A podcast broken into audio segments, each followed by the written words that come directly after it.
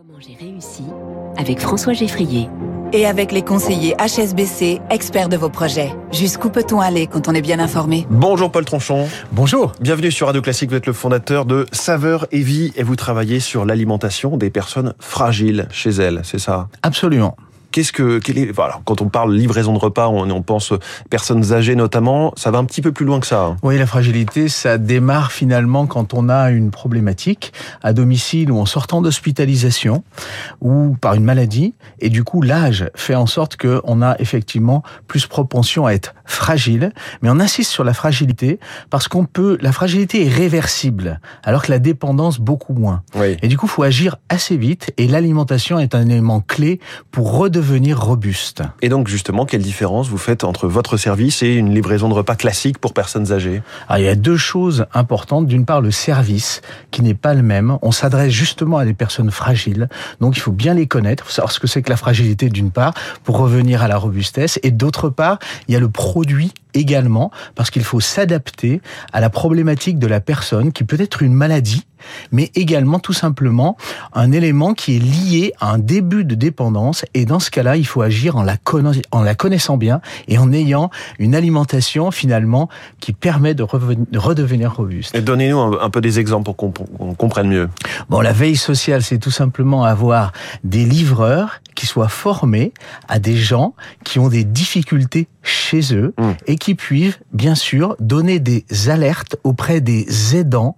Donc, la relation avec un aidant, que ce soit un aidant familial ou un aidant professionnel, est très important pour nos veilleurs livreurs. Donc ça, c'est un élément de différenciation clé. On n'a pas du tout ça sur d'autres formes de livraison. de Donc livreur, ça veut dire qu'ils vont pas déposer euh, un sac plastique sur le paillasson et partir. Exactement. Mm. Ils vont dans le frigo.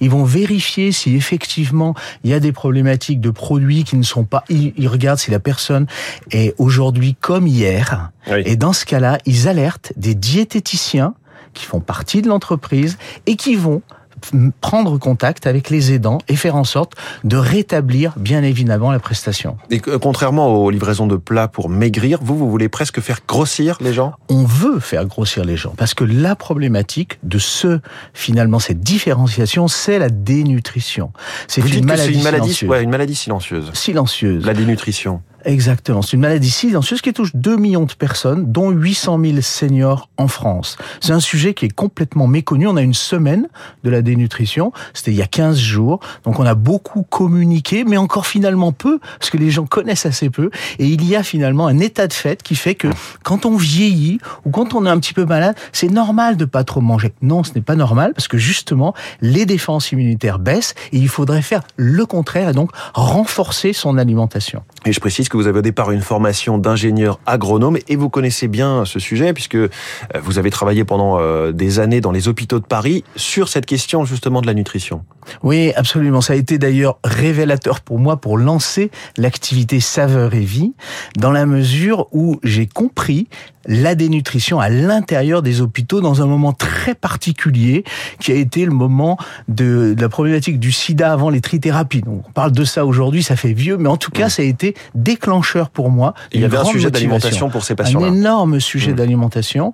Et c'était vrai, finalement, on s'est rendu compte que c'était vrai pour tous les patients pour tous les patients à l'hôpital, dans la mesure où il y a une maladie chronique qui s'installe ou un organe qui est touché, forcément l'alimentation, nutrition a un lien avec cet élément-là, donc il faut le connaître. Et du coup, il y avait des dénutritions qui s'installaient et qu'on ne connaissait pas. Pour autant, euh, si je puis me permettre, les repas à l'hôpital, c'est quand même rarement. euh, C'est pour ça que j'ai voulu faire Saveur Mmh, Vie et ouais. faire en sorte que justement on puisse oublier l'hôpital très vite et la, la nutrition en matière de prévention se, se renforce Ouais. dans le temps. L'hôpital c'est un moment court, c'est un moment de diagnostic et de Mmh. plateau technique. Alors Oui, que l'hôpital nutrition- euh, gère la, la- la nutrition, enfin en tout cas la nourriture de ses patients comme une espèce de d'aléa euh, logistique. Oui, en tout cas, on parle de- soin, de, choses ancillaires. C'est pas l'alimentation, Ouais. n'est pas un soin à l'hôpital, absolument. C'est Ça devrait l'être, selon Euh, vous. Oui, ouais. elle devrait l'être, bien évidemment. Mais euh, moi, je crois surtout que la nutrition peut se faire à domicile. Pourquoi? Oui. Parce qu'il faut du temps.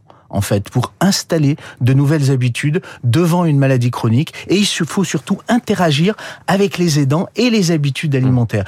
Et ça marche. Donc c'est pour ça que je dis souvent, euh, c'est pas connu, mais il faut absolument faire connaître cette problématique auprès des aidants. Et Saveur et Vie est là pour ça, en matière de prévention. Saveur et Vie, ce sont 10 000 repas par jour, 270 collaborateurs. Vous avez trois plateformes en France et une croissance assez importante. Comment est-ce que vous avez réussi à arriver jusqu'ici?